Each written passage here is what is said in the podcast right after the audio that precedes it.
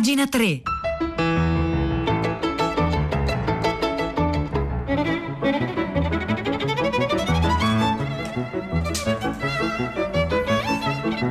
Le 9 e un minuto, buongiorno da Vittorio Giacopini e ben trovati a pagina 3 la cultura nei giornali, sul web e nelle riviste. E oggi iniziamo ricordando una data di parecchi anni fa, di 25 anni fa, il 4 settembre di 25 anni fa venne lanciata da 40.000 attiviste una grande conferenza internazionale delle donne, una grande sfida alle discriminazioni di eh, genere. Di questo episodio importante che ha segnato la nostra vita civile negli ultimi anni parla oggi Gabriella Colarusso su eh, Repubblica. Tutte le pagine culturali di Repubblica in realtà sono eh, dedicate a, questa, a, questo evento. C'è anche un articolo di Linda Laura eh, Sabadini e un altro appunto che ricorda questo aspetto e anche uno di Elisa Giomi, ma in particolare l'articolo di Gabriella Colarusso fa il punto punto storico su questa vicenda e cerca di capire che cosa è rimasto di quel grande messaggio, il messaggio che risuona da questa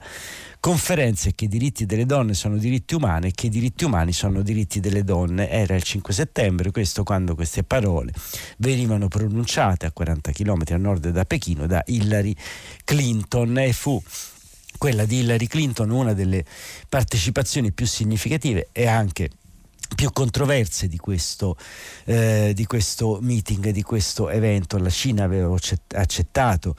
infatti di ospitare questa che era la quarta conferenza delle Nazioni Unite sulle donne, un buon modo per dimostrare la sua buona fede. Eravamo a poco tempo dalla, dalla strage di piazza Tiananmen. Hillary Clinton scelse di andare sfidando molte riserve anche della stessa amministrazione americana, ma non fu quello della Hillary Clinton l'unico discorso storico storico Benazir Bhutto, la prima donna eletta premier di un paese musulmano, il Pakistan, chiamò le donne musulmane a una battaglia orgogliosa contro l'oscurantismo e il, eh, la discriminazione e il razzismo, il primo passo verso la dittatura e l'usurpazione del potere, disse, e poi intervenne anche Beverly Palesa Dizia, un'attivista sudafricana anti-apartheid, prima donna lesbica, a parlare a una conferenza delle Nazioni Unite che portò i diritti LGBT nella grande platea degli attivismo per i diritti umani. Più di 40.000 donne da oltre 180 paesi si ritrovarono appunto a Wairu, questa cittadina a nord di Pechino, per discutere di salute e politica. E fu uno spartiacque. La eh, Gabriella Colarusso intervista Anna Marie Gozz, che era lì, aveva 35 anni, insegnava studi sullo sviluppo, sarebbe diventata una delle principali esperte mondiali di politiche di genere, che oggi ricorda appunto quella conferenza di Pechino Martino la definisce proprio uno spartiacque, ebbe luogo nel momento più alto dello spirito post guerra fredda, sei anni dopo la caduta del muro di Berlino c'era entusiasmo, una grande volontà di collaborare tra i paesi, fu il punto più alto dell'accordo globale sui diritti delle donne, non vennero posti infatti obiettivi specifici in eh, quella conferenza, ma si, pose, diciamo, si posero i presupposti per un lavoro, un lavoro che è iniziato, che sta durando da 25 anni e che è ancora molto molto lontano dall'arrivare sua, al suo compimento, quello diciamo della eguaglianza tra i, i generi.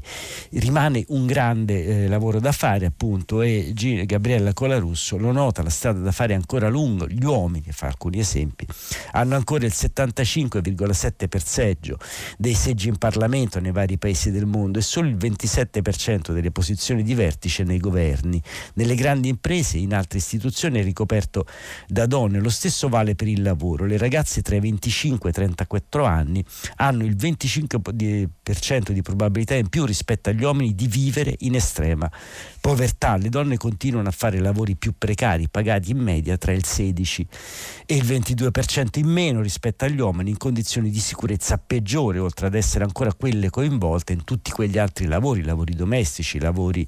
di cura. Dal 2014 la partecipazione delle donne al mercato del lavoro non sono aumentate in alcuni paesi come l'India sono persino diminuite. Questo è quello nota sempre Anne-Marie Gates. La rivoluzione digitale, che in questo potrebbe essere significativa e eh, utilissima, in realtà non ha ancora invertito la rotta. Le disuguaglianze di genere sono forti nel settore tecnologico, lo conferma persino l'Ocse, la violenza domestica, il traffico di donne sul mercato del sesso, lo sfruttamento delle bambine sono fenomeni ancora diffuse e anche dove le donne hanno potuto studiare o accedere a posizioni di potere le cose non vanno sempre granché bene. In Arabia Saudita hanno gli stessi tassi di istruzione universitaria delle donne tedesche, ma devono ancora avere la protezione di un guardiano maschio. In Ruanda, uno dei paesi che ha uno dei più alti tassi di partecipazione femminile alla vita politica, il diritto di famiglia e i diritti di proprietà sono ancora a favore degli eh, uomini e eh, a questo punto l'articolo di eh, Gabriella Colarusso cita un, uno studio, uno studio della Columbia University, University Press che parla appunto dell'ordine eh, mondiale e del, eh, diciamo, delle differenze di sesso. Questo studio pubblicato a marzo dimostra con molti dati che la violenza contro le donne e la subordinazione femminile non riguardino soltanto la casa o la famiglia, ma incidono sulla sicurezza e la prosperità di un intero paese. Il destino delle donne è il destino delle nazioni e qua in qualche modo viene citato, invertendolo, quello che diceva 25 anni fa appunto Ilaria Clinton, i diritti delle donne sono diritti umani, i diritti umani sono diritti delle donne, il destino delle donne è il destino delle nazioni, dove la violenza contro le donne è più radicata, il rischio di terrorismo e conflitti civili è più alto e maggiore è la corruzione. Nel 2011 la Convenzione di Istanbul sembrò segnare un punto di svolta nella lotta globale contro la violenza sulle donne, ma diversi paesi l'hanno firmata questa convenzione senza mai ratificarla, altri non l'hanno mai sottoscritta, ad esempio la Russia e l'Azerbaigian. A luglio la Polonia del nazionalista Andrei Duda si è ritirata dalla convenzione e lo stesso ha minacciato di fare il presidente turco, il presidente turco Erdogan. Quest'anno Messico e Francia avrebbero voluto una nuova conferenza, conclude Anne-Marie Ghezza, ma si sono resi conto che avviare un negoziato sui diritti delle donne è molto più difficile oggi di quanto lo fosse dopo la guerra fredda. C'è un numero crescente di regimi autoritari che promuovono la misoginia, il patriarcato, che combattono contro l'idea di uguaglianza di genere. Succede nelle Filippine, ma succede anche in Europa, in Europa con i movimenti di estrema destra. Ecco, questo è il quadro, una situazione che paradossalmente sicuramente appunto oggi è più complicata, è più difficile di 25 anni fa, quando dopo la guerra fredda sembrava che il mondo avesse un gran bisogno di, gran desiderio anche di dialogare. Adesso no, questo dialogo va avanti a rilento, ci sono molti ostacoli, insomma un lungo cammino ancora da fare. Lungo cammino che non è certo iniziato, ma avrebbe uno spartiacque decisivo, quello per i diritti delle donne, per la lotta alla discriminazione di genere. In questa conferenza di eh, Pechino anzi più precisamente di... Eh, di questo paesino vicino a Pechino, Oazu, che appunto 25 anni fa vide riunite 40.000 attiviste, 40.000 attiviste donne che cercano di dare un segnale, lo ricorda Repubblica con un intero supplemento e con in particolare questo articolo di Gabriella Colarusso dall'istruzione al lavoro, cosa è davvero cambiato.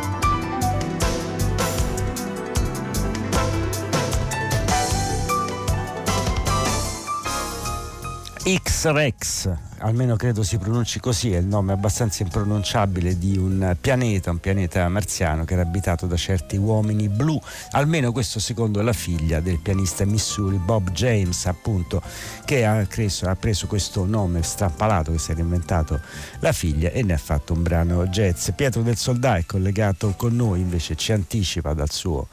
pianeta blu tutto particolare un, le scelte di tutta la città ne parla. Buongiorno Pietro. Ciao Vittorio, buongiorno. Allora, questa mattina partiamo da una telefonata molto forte, bella, di Angela da Venezia, che a prima pagina. Ci ha ricordato una notizia importante, cioè la riapertura, o meglio, sono arrivate le linee guida dell'Istituto Superiore di Sanità per la riapertura alle visite delle RSA, le residenze per anziani che in questi mesi sono state non solo uno dei luoghi dove il virus ha colpito e ucciso di più, ma anche un luogo di isolamento per i circa 300.000 anziani che stanno dentro queste strutture dal nord al sud Italia, metà dei quali non hanno proprio visto nessuno a partire da marzo fino ad oggi, perché era troppo pericoloso fare le visite, non c'erano luoghi all'aperto o isolati che garantissero la sicurezza. Ora sono state tracciate delle indicazioni che consentiranno forse a tutti, anche magari solo una volta alla settimana, però di andare a trovare i propri vecchi, anziani, spesso anche malati, in queste strutture che per alcuni si sono effettivamente trasformate in delle quasi strutture di, una parola forse eccessiva, detenzione o reclusione.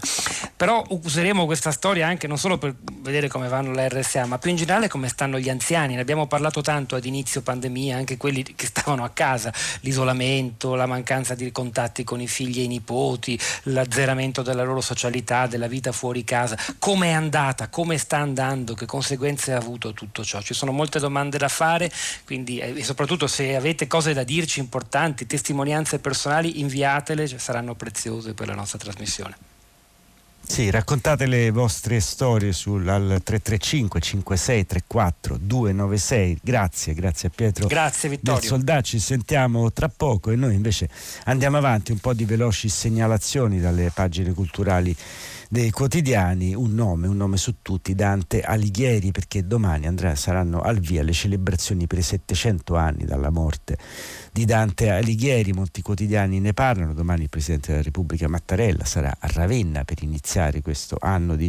celebrazioni, ne scrive Avvenire, ne scrive il Corriere della Sera. A proposito di Avvenire vi segnalo anche... Eh, No, vi segnalo, la rubrica, la rubrica di Goffredo Fofi che oggi è molto divertente, racconta della BPR, questa figura importante del volontariato, del ben fare in Francia e in realtà Goffredo Fofi ci racconta dentro questa rubrica in cui parla della BPR di un fatto della sua vita, ma anche della nostra vita italiana molto divertente. Lui nella fine degli anni 50 lavorava a Palermo con Danilo Dolci, si occupava dei bambini di strada di Palermo, non avevano una lira, lui che era già un esperto di cinema, si voleva presentare a una sorta di rischia tutto, appunto a un concorso televisivo per guadagnare dei soldi, portare dei soldi alla eh, causa, al lavoro che faceva con Danilo Dolci. Danilo Dolci lo scoprì, lo prese per le orecchie e gli fece tutta una scenata dicendo che certe cose non si fanno e vabbè continuarono a lavorare senza una lira. Dal Corriere della Sera invece vi segnalo un lungo articolo su D'Annunzio, il vate laico e poi uno su Jack lo squartatore, il silenzio e l'oblio sulle sue vittime. Poi il eh, Corriere della Sera con qualche altro giornale ricorda una figura importante del pensiero contemporaneo, David David Greber, un anarchico, era nato nel 61, è morto a soli 59 anni a eh, Venezia, lui è stato se ne è parlato molto di David Greber recentemente quando ci fu Occupy Wall Street, lui era un po' il teorico di questa eh, rivoluzione anarchica, rivoluzione senza capi. Su eh, il Fatto Quotidiano vi segnalo un bell'articolo di Daniela Ranieri su Pessoa, mentre invece su eh, Il Piccolo, il Piccolo di eh, Trieste si segnala il ritorno del festival a Monfalcone dal 23 al 25 settembre, settembre il Festival Geografie. Infine da Minima Moralia, un sito vi segnalo la recensione di Reality che è l'ultimo libro di Giuseppe Genna che ci racconta che cosa è successo in Italia nei mesi della eh, pandemia e infine dal settimanale Left È da segnalare un interessante articolo di Alessia Gasparini che racconta come il mondo dello sport americano, in particolare la NBA, insomma il mondo del basket, sta combattendo la sua partita aperta contro il razzismo, contro appunto questo eh, rigurgito di razzismo, di violenza contro, di violenza istituzionale contro i neri che sta sconvolgendo gli eh, Stati Uniti. Infine, da un sito nel paese.it eh, voglio segnalare la pubblicazione di un importante appello della rete di educazione perché è un appello che ricorda, eh, ricorda la centralità della scuola, una scuola sicura che non lasci nessuno indietro. Ecco, queste sono alcune segnalazioni dalle pagine culturali di oggi, venerdì 4 settembre.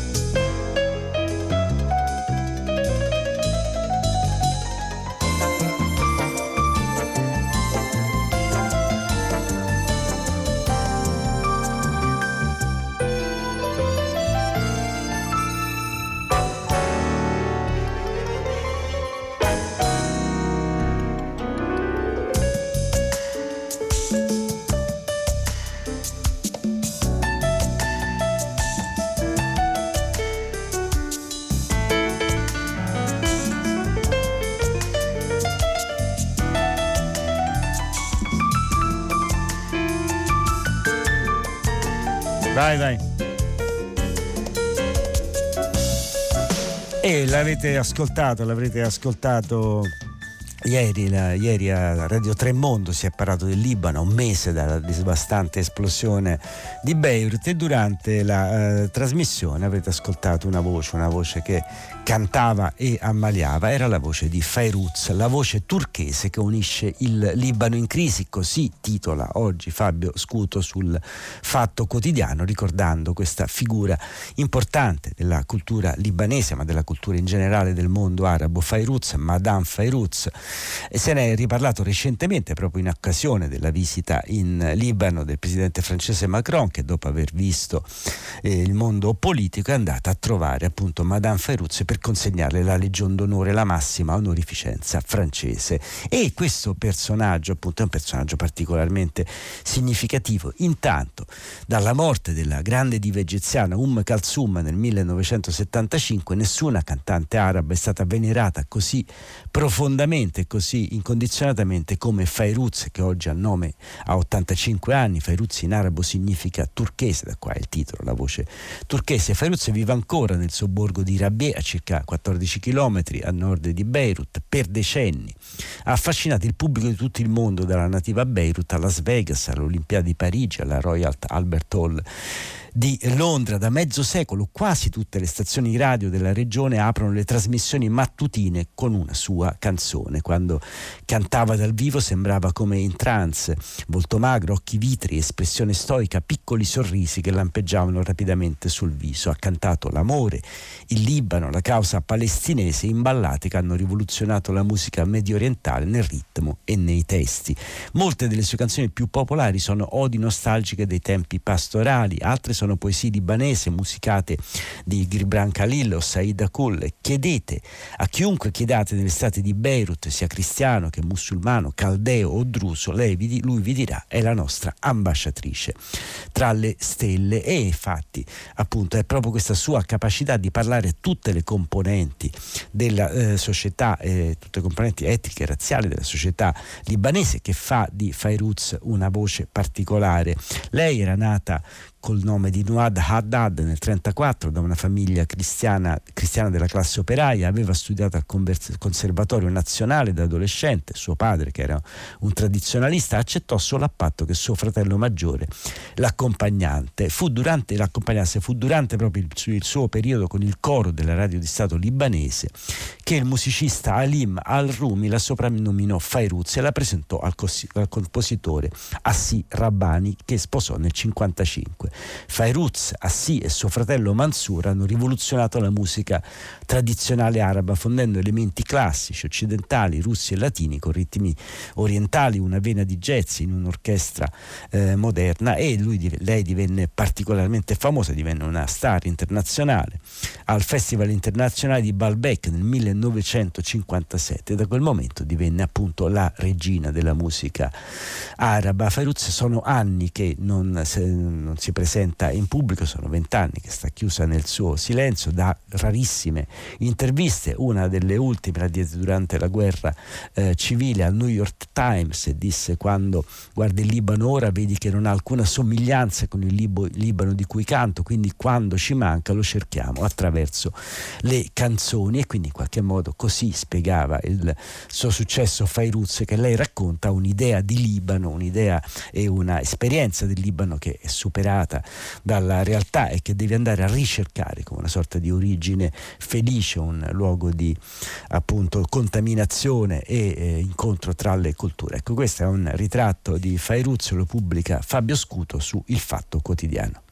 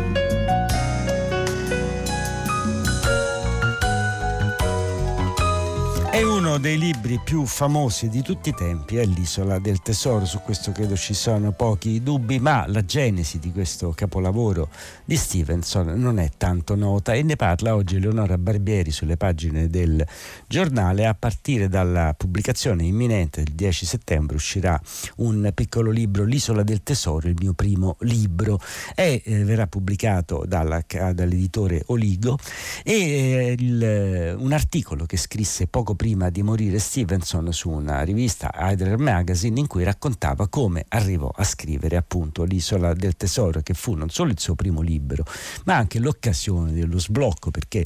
diciamo era uno scrittore potenziale Stevenson. Prendeva appunti, scriveva, scriveva, scriveva ma non pubblicava nulla, non riusciva a trovare appunto l'elemento giusto per trasformare tutti i suoi appunti in una trama, in un racconto, in qualcosa di avvincente. E appunto ricorda proprio come accadde, come, accadde come, come nacque eh, l'isola del tesoro, aveva 31 anni e eh, Stevenson era in eh, vacanza con il padre, la madre e la moglie in un cottage, il cottage della defunta signorina McGregor, immerso nella brughiera scozzese di Bremer. Con loro c'era anche uno scolaretto, appunto il figliastro, Lloyd Osborne, che era un appassionato di pittura e così qualche volta per rilassarsi lo scrittore prova anche lui a realizzare, realizzare dei disegni colorati e quindi lavorando con questo ragazzino si mette a disegnare e a un certo punto disegna la mappa di un'isola che nasce un pomeriggio ed è subito carica